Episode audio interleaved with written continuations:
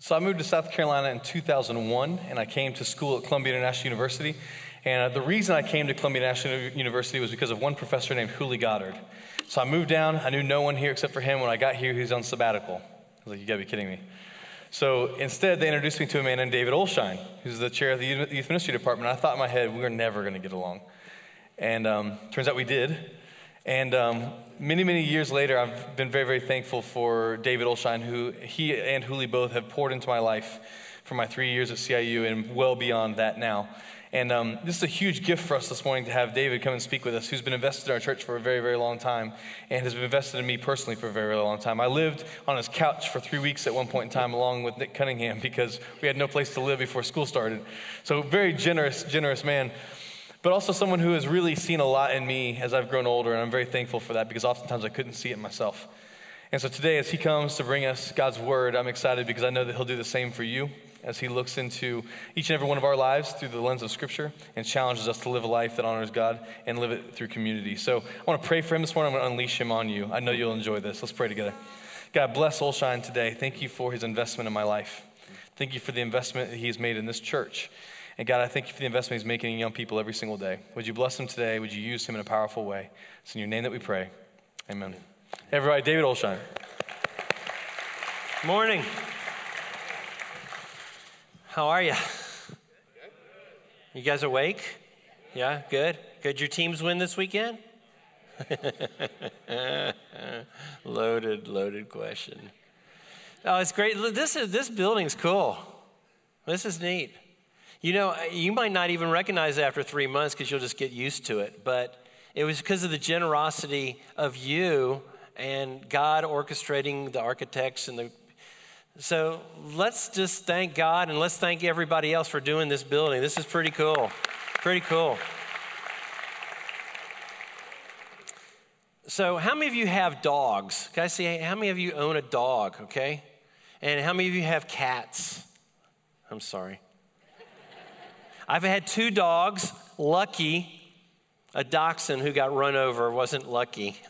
wasn't a lucky day. And Tiger, he was, a, he was fierce, and they actually had to take him away from us because he was biting people. Um, I had one cat, and our cat was 19 years old, and um, I accidentally ran over our cat. It was, it was sad. Uh, my wife calls it assisted suicide. But and nonetheless, uh, dogs are fun animals because you can train them, you can do, have them do tricks and, and fun stuff. But also, the, the great thing about dogs is they become friends to you. And when you, you ever lost a dog? You ever lost a dog? It's sad, isn't it? It's like a member of your family's gone. But there is also something you need to know that there are times we know what dogs are meant to do, but there's times that dogs fail to be dogs. And here's what I mean watch this clip and you'll see.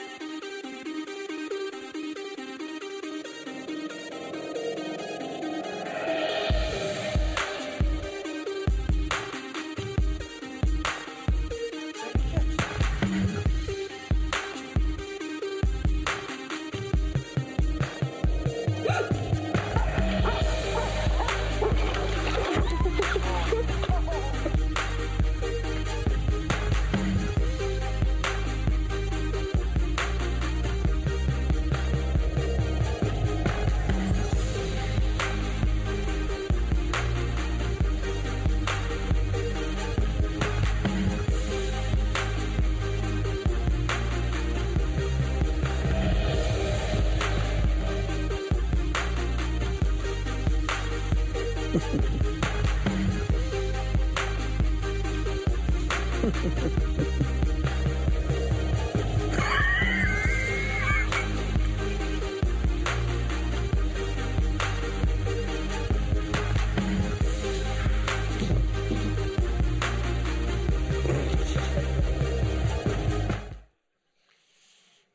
know when a dog fails to be a dog, don't we? When they can't do the tricks you want them to do, but we don't always know, though, because when God created us, He created the animal kingdom, He created the human kingdom, and we are part of the human kingdom. So turn to the person next to you and say, You're a part of the human kingdom. That's right. You're not part of the dog kingdom, you're part of the human kingdom. And, and how do we know if we're fulfilling our role as humans? Well, we go back to Genesis and the way we fail to be human begins very early in Scripture when we fail to connect with people, when we fail to relate to each other as human beings, when we fail to have a relationship, when we fail to, to love one another and be with each other. And the scripture goes on to say this in Genesis after God made Adam and Eve. He says, It's not good for humans to be alone. It's not good for the man to be alone. Now, a lot of us use that scripture. I've used it in, I've done 35, 40 weddings. I've used this scripture in every wedding. We usually relate to that as a wedding, and it's true. But it also relates generally into the larger scheme of things of life, that it relates to it's not good for humans to try to do life alone. We were never meant to be in non, in kind of an isolated mode. We were never meant to be in silo. We were always meant to be connected and in community with other human beings.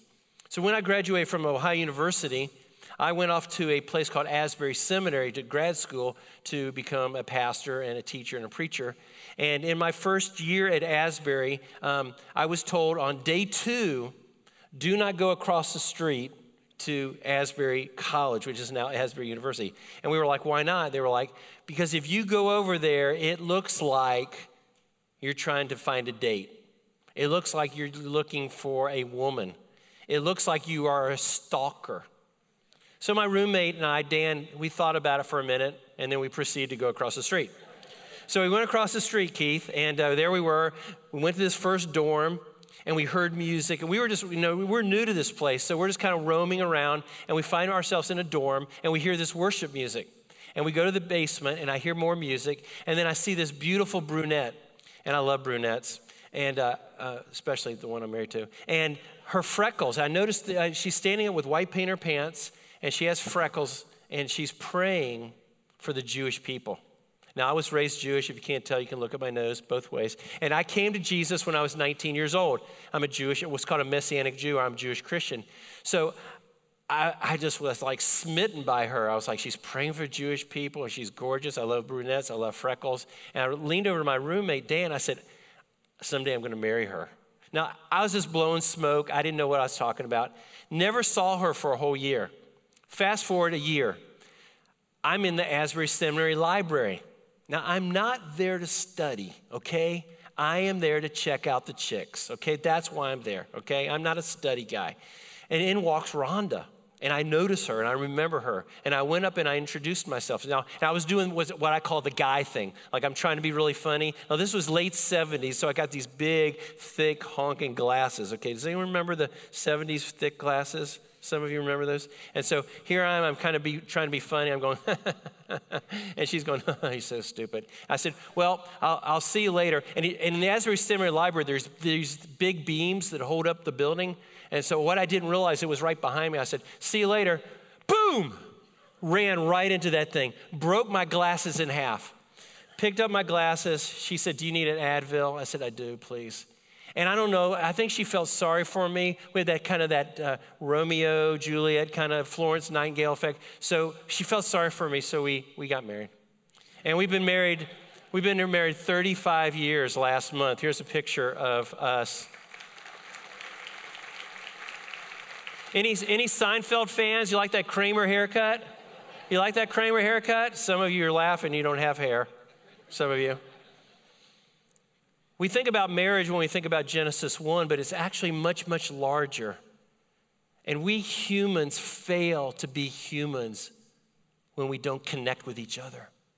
It's in our DNA. It's in our DNA to be connected. It's in our DNA to have relationships. That's why the Bible uses 21 times stuff like love one another, serve one another, encourage one another, lift one another up. Proverbs says, iron sharpens iron, so one sharpens another. We were wired for relationships. It's in our DNA to be connected to people. It's not in our DNA to be hermits, to be isolated. It's something inside of you that you can't get away with. And one of the things I know about life is that as a pastor and as a professor, I know that the more isolated people become, the more vulnerable they become. The more vulnerable they become to depression and suicidal thoughts and suicide. And I've done four funerals that were suicide victims, and they'd all become isolated. And we know this from human nature. We know this from experience. We know this from studies that the more people become isolated, the higher the risk of them falling, being vulnerable to depression and to suicide. We were wired by God. There's something innate within us that says, I need to connect, I need a relationship with you. Well, how does this work? Well, in Matthew chapter 7, Jesus has a profound saying that I always thought was just about prayer Ask, and it shall be given. Seek, and you shall find. Knock, and the door shall be opened. We all know that if we were raised in the church world. We know that. It deals with prayer. But does it? Is there something more? I think so. Because Jesus starts in Matthew 6, at the end of Matthew 6, by saying, Listen to this. If you want a right relationship with God, learn to deal with worry, learn to deal with anxiety. Then he starts chapter 7 by saying, Don't judge one another, because you don't know what's deep inside that human being. You only see the external, you only see the exterior. You don't know what's on the inside, you don't know what's on the internal. So he goes, Don't judge people. And then don't throw your pearls before swine. Don't throw these powerful things of wisdom that you have for people that are going to mock you or laugh at you or not going to listen to you. And then he goes to this ask, seek, knock. Now, Baptist preachers and Methodist preachers are notorious at using what's called an acronym or an acrostic. It's like a word like we'd say David, anyway, D is for dynamic, and A is available, and V is for vocal. You know what I'm saying? And so Jesus uses an acronym here. It's ASK. And I never saw it till this week. Now I've read this passage a zillion times. A is for ask. S is for seek. K is for knock. Got that? Let's try it. Ready? Ready? A is for? S is for? Got it? K is for? Yeah, you got that. I didn't know that. I didn't see that. And I didn't see that as far as relationships. So Jesus is talking about the first thing is ask. Ask is for asking for help. Now, when you ask someone a question, you know what you're doing? You have any idea? You are validating them. You are making that person feel valuable. You're actually making that person feel like an expert. So you say, Hey, could you give me directions to this? Or have you ever thought about this? Or hey, where's the best place to find good shoes? Or what do you think about this? And when you ask someone a question, you're validating them. You're basically saying, I'm inviting you into my life for input, for feedback. And so when we think about relationships, Jesus says, Ask, and it shall be given to you. Asking for help, saying, I need you in this. And there's people in this room that have wisdom and experience that other people need that we can't get if we're sitting in our house watching a football game. And that's a good thing, that's an okay thing. But what we need from each other is to ask I need your help, I need your insight. The S is for seek. And this has the idea of being lost and being found. Have you ever, how many of you parents have ever lost your kid in a, in a grocery store or something? Oh, come on, I know there's been more than one. Come on. How many of you ever lost your kid? Could, could group therapy moment? How many of you, and like, like, like last week, how many of you as a kid ever got lost? Okay? And it's frightening, it's a frightening experience, especially when you're old, you know? When you don't know where you're going. Have you ever gotten lost driving? There's something really crazy about that. I remember on our second anniversary, uh, this was pre cell phone pre GPS, and Ron and I were going to New England for our second anniversary. And we got to Boston, and my wife is a mapaholic. Does that make sense? She loves maps, like, like driving maps. And so we get to the point where, and I'm one of those guys, I don't know if you men can relate this, but I'm like one of those guys that if I get lost, I don't tend to ask. Is there anybody? Can you, thank you. God bless all four of you. I mean, and so we're, we're lost. I mean, and my wife starts going, We're lost, we're lost, we're lost. So every time she said lost, and I go faster. She said, We're lost, we're lost, we're lost, we're lost. And I pulled over. I said, All right, we're lost, but at least we're making great time. Now, asking, seeking to be found, and then knocking. Knocking has the image of this door where we say, I'm asking you to invite me in. Have you ever had someone knock on your door and you're kind of like, you don't know who they are, Jehovah's Witness, Mormons, not sure, you know, mosquito guy. I mean, you're not sure who they are. And you're, you're kind of like, they, they want to come in, but you don't want to let them in. That's a problem when it comes to relationships in the body of Christ. See, God has wired us. God has so put inside of us this, this, need, this emotional, physical, mental, spiritual need to connect, to relate to people. It's in our DNA. Now, the scripture gives us in Titus a really practical way of pulling this off, and I love this because God says to us here, this is how to do life together. Listen to this passage. In Titus chapter 2, the Apostle Paul writes, Pastor Timothy, teach the older men to be temperate, teach them to be worthy of respect, self controlled, sound in faith, in love and endurance. There's no mention of prayer, no mention of how to do a Bible study. Listen, teach the older women to be reverent in this way, not to be gossips, not to be addicted to too much wine. Urge the younger women to love their husbands and their children to be self controlled, to be pure. Encourage the younger women to be pure. Encourage the younger men to be self controlled. Notice the methodology of the body of Christ. The community is older to younger. Now, if you're 35 or older, put your hand up. The body of Christ needs you. Those that are younger than you, both age wise and spiritually, they need your wisdom. They need your insight. They need to be sharpened by you and trained by you because you have something to offer that they don't have. Because a lot of them don't know what they don't know. Now, I, I work with university students, and I've been at Columbia International for 24 years.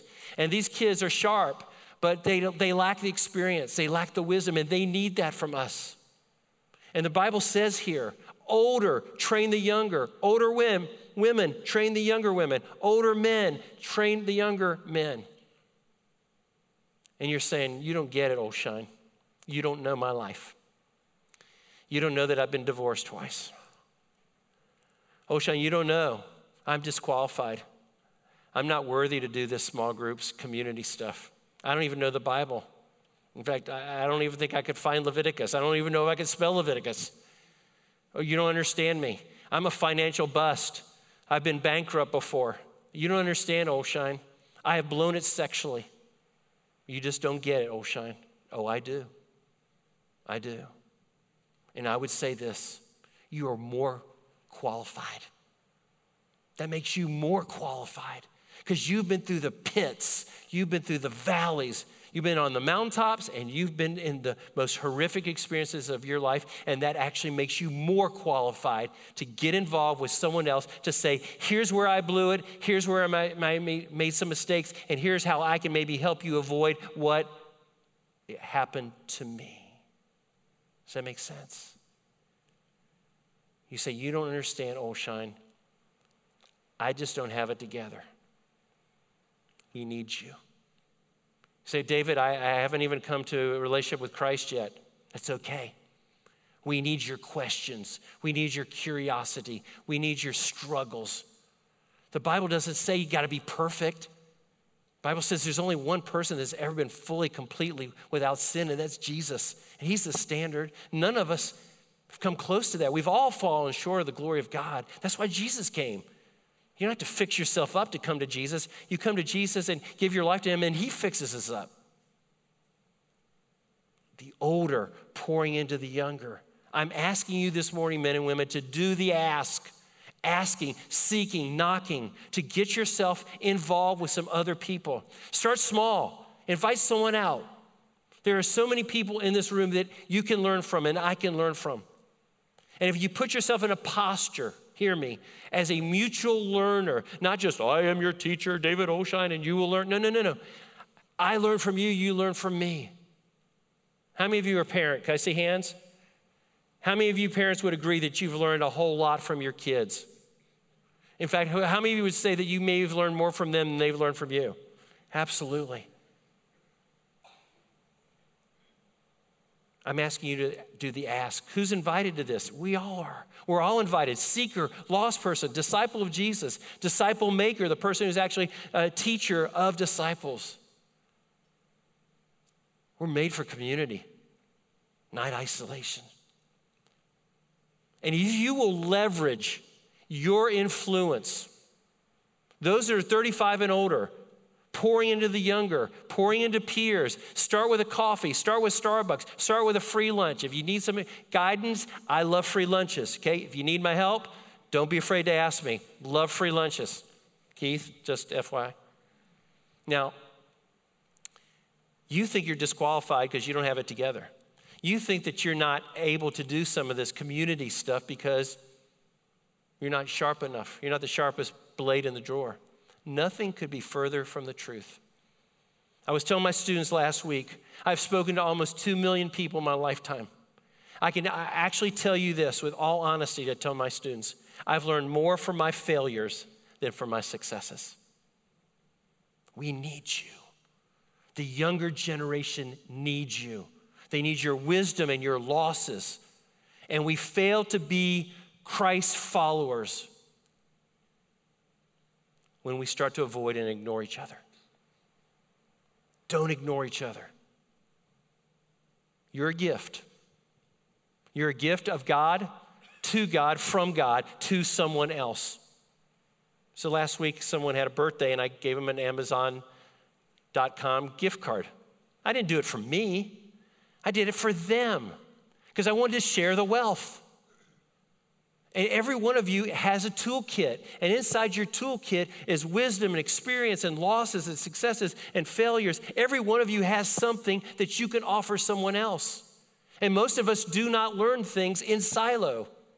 Most of us don't learn everything we need to know from our family system. And that's why we need the body of Christ for people to help empower us to be who we need to be. Chances are you've belonged to a gym before. And I've seen a lot of well meaning people who've gotten extra heavy or people who just want to lose a couple pounds and they get after it. But they don't just do it solo, they get in a class. They get in like RPM, a bicycle class, or a weightlifting class, or a swimming class. And they do it for two reasons one, the relationship, and two, the accountability. And they always come out there feeling better about themselves and, yeah, I've lost three pounds this week, or I'm doing really well. But show me someone who's trying to lose weight solo hardly ever works. Show me someone who's addicted to pornography, someone who's got a, a, drug or alcohol addiction, it's a substance abuse. Try to show me those people who try to do it by themselves. I almost guarantee you 90% of the time they fail. But you show me someone who gets in a 12 step group, or they get an accountability group, or they get into therapy, or they get in a Christian small group community, I guarantee you there becomes health and growth and wisdom and guidance. Does this make sense? It's in community. We're wired for it. We were made for this. What's in your toolkit? Spread the wealth. You were not meant to keep it to yourself. You built this building because of your generosity. That was money. But hey, now use some of your other gifts that God's given you. The Bible says every Christian has a spiritual gift. And you're like, well, I'm not a Christ follower yet. You still have gifts to offer, you have things that we can learn from. I've been in small groups for years and years. Let me tell you about some of the people I've been in small groups with. The first person here is Huli Goddard. Huli Goddard's to the left, my son's in the middle. Huli and I taught for 12 years at CIU. Great person. Love this guy so much. You know what I learned from him? Intentionally relational. If you're going to be relational, you got to be intentional about it. The next slide is Stuart Ryle. He's on the left. He's a Clemson fan. I'm a Gamecock fan. We don't really like each other's teams. We kind of don't root for them at all. But you know what? We were in a small group for two years and we were friends. You know what I learned from him? Last year, his dad died at 54. Stuart's 21. Should no 21 should have to go through this, but we do. Guess who did the funeral? Stuart did for his dad. He did the eulogy to 1,200 people. It was powerful. Three weeks before his dad died, he led him to Christ. Stuart led his dad to Christ. You what I learned from Stuart? It's good to grieve. When you lose someone, it's good to grieve. Next slide. Dear friend of mine, Larry Wagner, has taught with me for a number of years. We've been a small group for 20 years. And three years ago, he got leukemia. He had to go down to Tampa, Florida, was in a hospital for 29 days. They did some, some stem cell stuff, and he's a miracle walking. And I've learned listening skills and asking good questions. I've learned from Larry one thing resiliency. This is what people offer to us. I don't approach these groups as I'm the teacher. You're the, no, no, no, it's mutual. The next slide is a great friend of mine. He was my best man at my wedding, Keith Wasserman. Keith Wasserman is the director of a shelter for the, for the homeless in Ohio. And the thing that I've learned from Keith more than anything else is compassion for the poor, compassion for people who don't have much. Next person you'll know Nick Cunningham. How many of you know Nick Cunningham? How many of you love Nick Cunningham? Nick Cunningham and I are buds. Nick Cunningham is someone I've mentored and discipled, but Nick Cunningham has taught me two things be curious and be inquisitive. Next slide Trevor Miller. Trevor Doe Miller. Trevor camped out in our house for a while. They were homeless. We brought him in. Love Trevor Miller. You know I've learned from him? Creativity and laughter. Every time we're together, we just laugh, laugh, laugh. You know what, though? There's two things about, there's, there's some things I'm working on on Trevor and Nick. I'm trying to teach them how to return phone calls. Okay? So if you, if you know them, help me out. Last, Hunter Green Myers. I did his wedding last weekend. He was in my small group at CIU. I've learned three things from him read good books, drink strong coffee, and watch Star Trek reruns. You and I are a gift to one another. What's that look like practically? You have a toolkit in your life, I'm sure you do. And maybe for some of you, community means this it's like a hammer with a nail, and I've got to, I got to, I got to nail some things down in my life. And for some of you, it's like, man, you know, I don't know the Bible very well, and I need to open up uh, this Bible and Nick and Trevor's new book called One, and I need to figure this stuff out. Or for some of you, it's like, you know what? I just don't get finances at all. I just can't manage my money. Well, you need some people in this room who can help you out. You know, I teach at a university where hundreds of these students are in, in, in debt up to their ears, to their eyeballs. And some of these kids want to be missionaries, they want to go overseas, and half of them will never get there because they are poor money managers. And someone needs to come in and invest into the younger generation to help them learn how to do it. Some of you,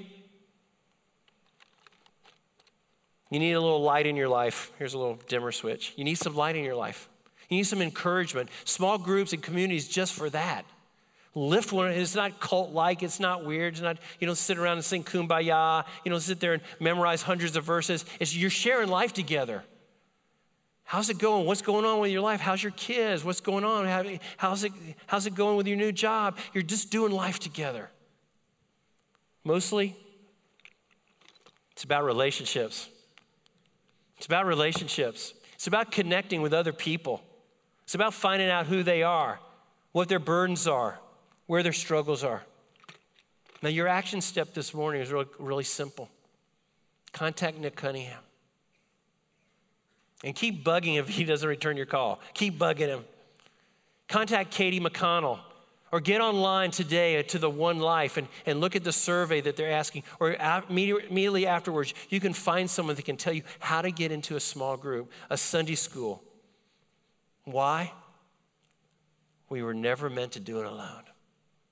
I can't do it alone. I remember years and years ago as a young Christian, I remember getting really mad one day. I was like, God, I can't do this Christian life alone. And the Lord said, Now you're getting it. Now you're getting it. So, as we close today, would you become a part of a small group community? Would you start saying, Who do I need to be connected to? You're like, Oh, this freaks me out. It's scary, it's spooky. Then call someone and do coffee, do a lunch, do something in a way that will connect you so that you don't fail being a human by failing to be connected with people. Father, would you today help us?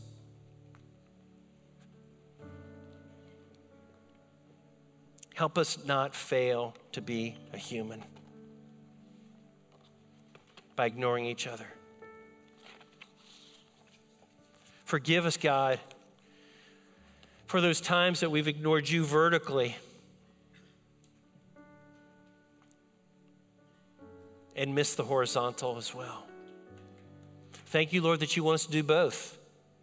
And for those today who've never come into a right relationship with Jesus, Lord, I pray that today they would take that step to just invite you in to make a difference in our lives. We can't do it alone. And then along the way, to do the ask, to invite some other people into their lives. Start today. Go out to Welcome to Bose. Do something today. Father, we need you, but we need each other. We don't want to fail being humans by not being in relationship with each other. Pray, Lord, for each person here that they will ask that question today Who do I need to connect with? Who do I, do I need to impart wisdom to? Who do I need input and feedback and wisdom from? And I pray that it'll happen starting right now. We pray all these things in the name of Jesus.